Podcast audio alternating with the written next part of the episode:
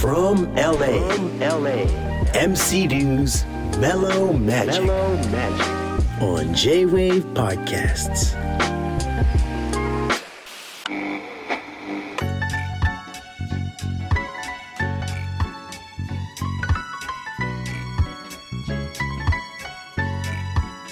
From LA, MC Dew's Mellow Magic. Thank you for joining us. 今日も聞いてくれてありがとうございます。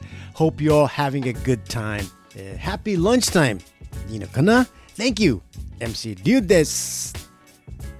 さあ、東京、日本はどうなのかな ?LA はね、朝とかもうすっかり僕の住んでるとこは寒くて 毛布が欲しいです。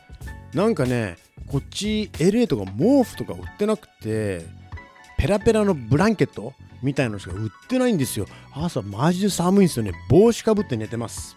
皆さんがあったかい、あったまだ暑いって聞いたからな、日本、東京は特に。じゃあ今日もツイートから行きたいと思います。やっぱこれが多いな。ルーツの旦那 AK ルツダンさんも来てるし、えっ、と、6103それからエニスさんからも、えーいろんな人からも来てますが、えー、2パックですね、えー96年にラッパー2パックが射殺された事件で、えー容疑者がようやく逮捕されたと,、えーと LA の方で昨日一昨日、えー入ってきました、えーこれはね知ってる人はもう皆さん、えーよく知ってるかと思うんですけれども、まあ、ほぼ30年前ににいた、えーラッパーの2パックという男が射殺されました。この2パックっていう男がですねもう見た目でわかる色気とかっこよさがあってラップはもちろんそうなんですけども、まあ、俳優業も素晴らしくて映画ジュースもね何回見たことかでインタビューとか残された映像彼のトーク映像を見てももう正直でまっすぐで、え若くてビンビンで曲も本当に今でも聴いてかっこいい曲ばかりです。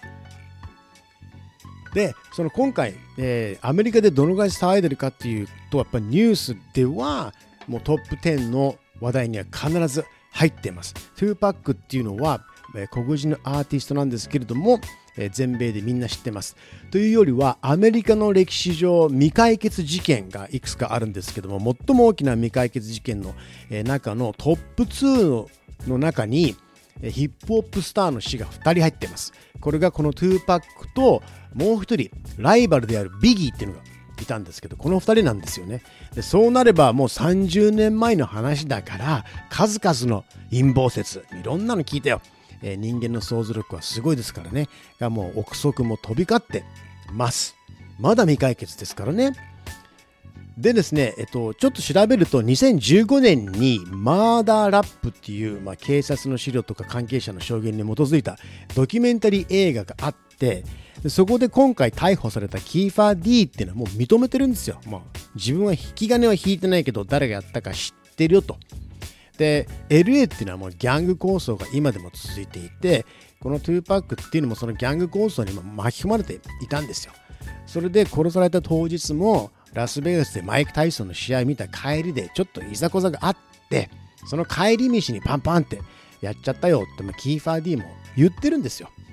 でその引き金を引いた人っていうのはキーファー D の甥っ子で彼ももう実はもう亡くなってます。もう構想で。だからもうキーファー D しか残ってないんですよ。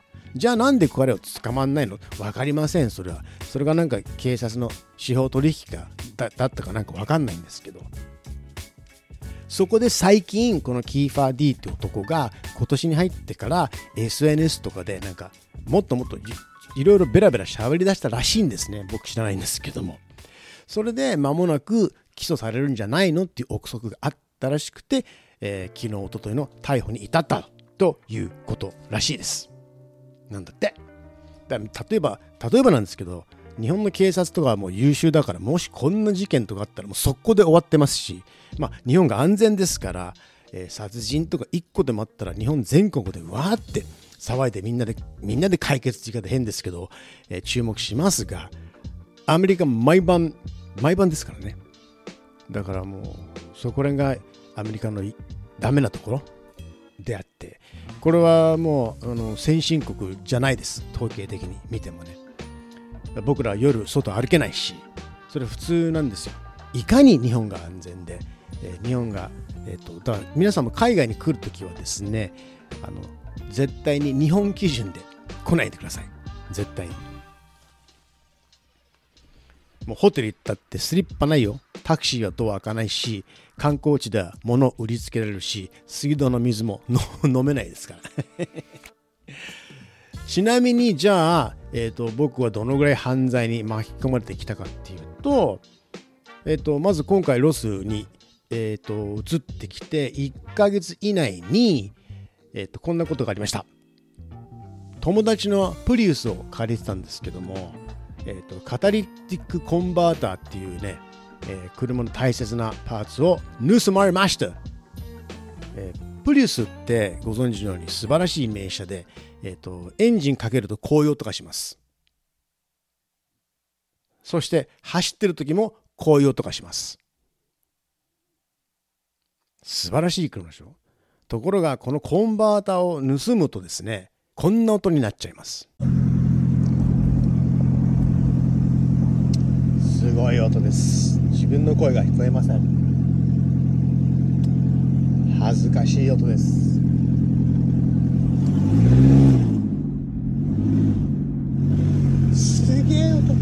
みんな見てます。助けて。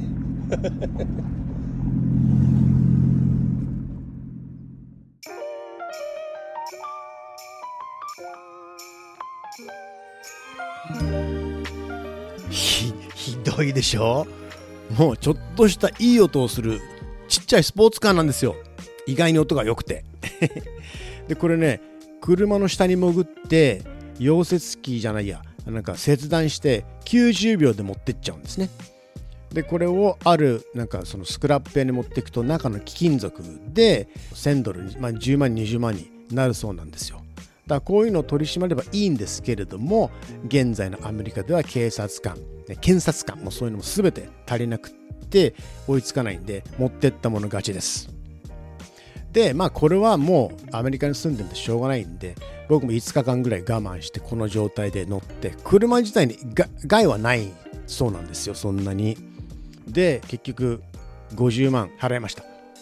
で友達に借りた車だからちゃんと取られないように檻をつけたのねもう。でもここででもねまあ悪いことが世の中振り子ですから。悪いことがあった後はいいことがある。いいことがあるっていうわけじゃないんですけれどもそこでね嬉しかったのがアメリカ人の同情してくれるその慰めてくれる方法なんですけど日本だったら例えばこういうことがあったら「わあ理由大変だったな」と「マジかそうか」ってあの肩を叩いてくれてね慰めてくれるんですけど、えーと、アメリカ人の慰めてくれ方は少し違く車走ってて交差点で止まりました。そうすると隣の車が止まって窓がピーってやって「よ兄ちゃんどうしたんだ?」って言うから「いやコンバーター今朝盗まれちゃったんだよ」って言うとねそのお兄さんが思いっきり自分のハンドルを自分の車をバーンって叩いて「ファー！そしてクッ」っつって思いっきり悔しがってくるんですよ。自分のことのように悔しがるんですよマジかひでえことするやつがいるんだなっつってね怒ってくるんですよね。それはすごく嬉しいですよ。で最後にじゃあなあのお大事にな You take care man とか言って言ってくれるんですよ。であの捨て台詞的にマジかとか言って行くんですよ。特に男同士はそうですね。であの車屋さんに行った時もね車屋さんの兄ちゃんもすっごい悔しがってその向こう向いて悔しがるんですよね。もう壁とかぶったたくんですよね。ダーンなんてことするやつがいるんだ。と かあんたの車じゃないじゃんって思うんだけどそういうとこがやっぱありますね。それがアメリカ人 LA スタイルなのかな？アメリカスタイルの。慰めてくる方です。